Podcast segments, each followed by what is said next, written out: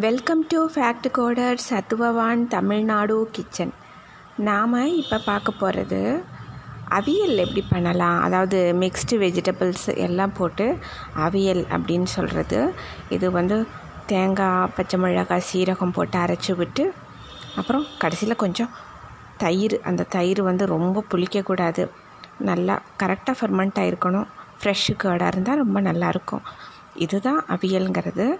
நம்ம எப்படி பண்ணலான்னு பார்க்கலாம்.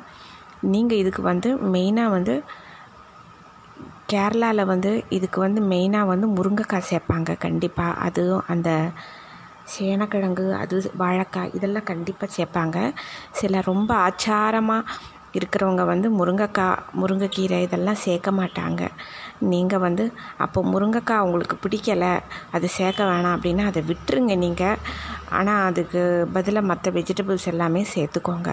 இந்த கேரட்டு பீன்ஸு கத்திரிக்காய் அப்புறம் வெள்ளை பூசணி அப்புறம் மற்ற வெஜிடபிள்ஸு எல்லாமே நீங்கள் சேர்த்துக்கலாம். உருளைக்கிழங்கு சேர்த்திடுறாதீங்க. ஏன்னா உருளைக்கிழங்கு வந்து எல்லாத்தையுமே அப்சர்வ் பண்ணிக்கிறோம் மற்றதில் டேஸ்ட் இல்லாத மாதிரி உங்களுக்கு ஒரு ஃபீலிங் இருக்கும். வாழைக்காய் சேர்த்துக்கோங்க. உருளைக்கிழங்கு சேர்த்திடாதீங்க. முருங்கைக்காய் ஸ்கிப் பண்ணுறதா இருந்ததுன்னா முருங்கைக்காய் ஸ்கிப் பண்ணிடுங்க ஆனால் அதுக்கு பதிலாக கேப்சிகம் வந்து சும்மா ஒரு ஒரு அரை கேப்சிகம் கட் பண்ணி போட்டுருங்க. காரணம் வந்து கேப்சிகம் வந்து கொஞ்சம் முருங்கைக்காவுடைய டேஸ்ட்டும் ஸ்மெல்லும் அந்த ஃப்ளேவர் அது அது கொடுக்கும். அது கண்டிப்பாக இல்லை வேண்டாம். கேப்சிகம் வேண்டான்னா விட்டுருங்க நீங்கள் இது ஏன்னா முருங்கைக்காயும் அதுவும் கிட்டத்தட்ட ஒரே மாதிரி டே அந்த ஃப்ளேவரு டேஸ்ட்டும் கொடுக்கும். முருங்கைக்காய் சேர்க்க மாட்டோம். அச்சாரம் அப்படின்னு சொன்னால் அதை விட்டுருங்க. கொத்தவரங்காய் சேர்த்துக்கலாம் கத்திரிக்காய் எல்லா நாட்டுக்காயுமே சேர்த்துக்கலாம்.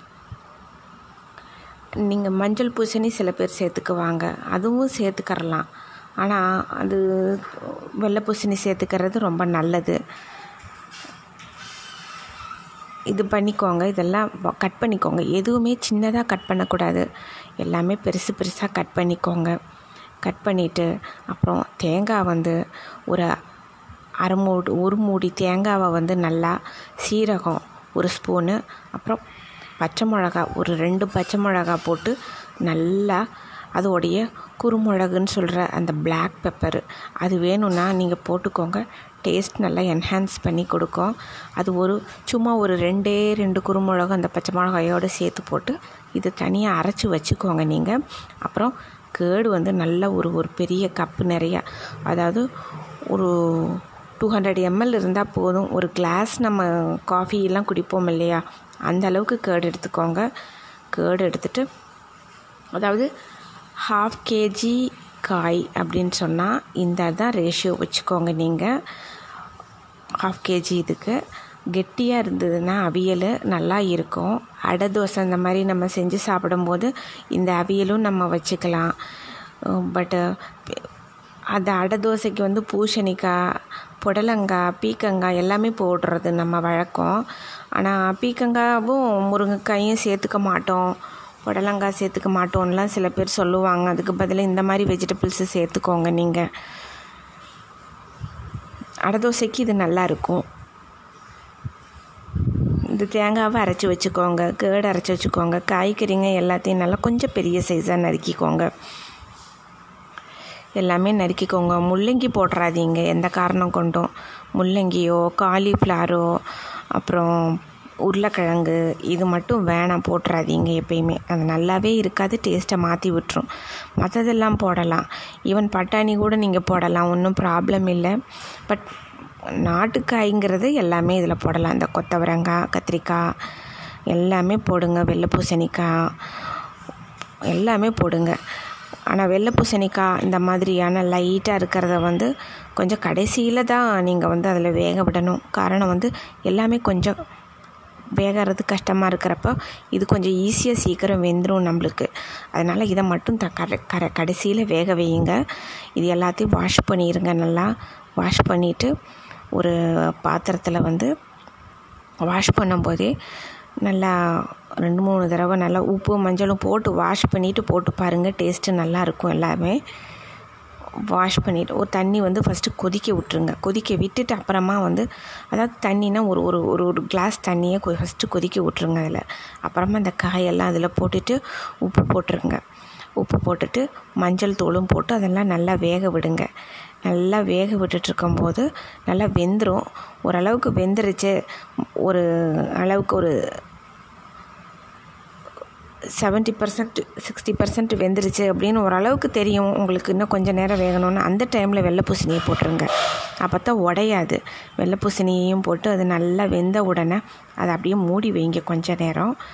கொஞ்சம் தண்ணி கொஞ்சம் தாராளமாக விடணும். கொஞ்சம் லூஸாக நம்மளுக்கு அவியல் வேணும் அப்படின்னா கொஞ்சம் தண்ணி கு சுடு தண்ணி பக்கத்தில் வச்சுக்கோங்க. சுடு தண்ணியை மேலே கொஞ்சம் ஊற்றிக்கோங்க லைட்டாக வேணும் அப்படின்னா வச்சுக்கோங்க நீங்கள் ஏன்னா வேறு தண்ணி எதுவும் நம்ம ஆட் பண்ண போகிறதில்ல தேங்காய் அரைச்சி விட்ருக்கோம் அதை விடுவோம் இதில். அப்போ தேங்காய் அந்த சில பேர் மிக்சி அலசி ஊற்றுவாங்க.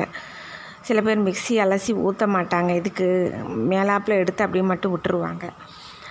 மிக்சி அலசி ஊற்றுற ஹேபிட் நீங்கள் உங்களுக்கு இருந்துச்சு அப்படின்னு சொன்னால் அந்த தண்ணியை யூஸ் பண்ணிக்கலாம் நீங்கள் அதை விட்டுட்டு தேங்காவையும் இதையும் விட்டுட்டு நல்லா ஒரு தடவை கலக்கி விட்டுருங்க. கலக்கி விட்டுட்டு நல்லா ஒரு கொதி வந்த உடனேயே வந்துட்டு கொஞ்சம் நேரம் இருக்கும்போது நீங்கள் வந்து அப்போ தேங்காயில் என்னென்ன விட்டுருக்கீங்கன்னா தேங்காய் வந்து ஒரு ஒரு மொடி சீரகம் பச்சை மிளகா ரெண்டு.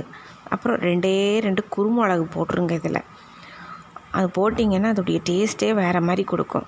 போட்டு அரைச்சிட்டு அதை விட்டுருங்க. அதை விட்டுட்டு அப்போ வந்து ஒரு நல்ல ஸ்மெல் வரும்.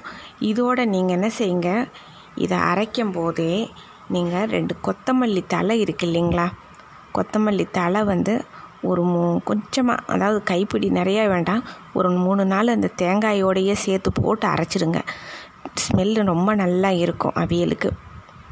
கருவேப்பிலை போட்டு அரைச்சிட்றாதீங்க கொத்தமல்லி மட்டும் ஒரு மூணு நாள் போட்டு லைட்டாக ஒரு அதோடு சேர்த்து ஒரு அரை அரைச்சி போட்டுருங்க.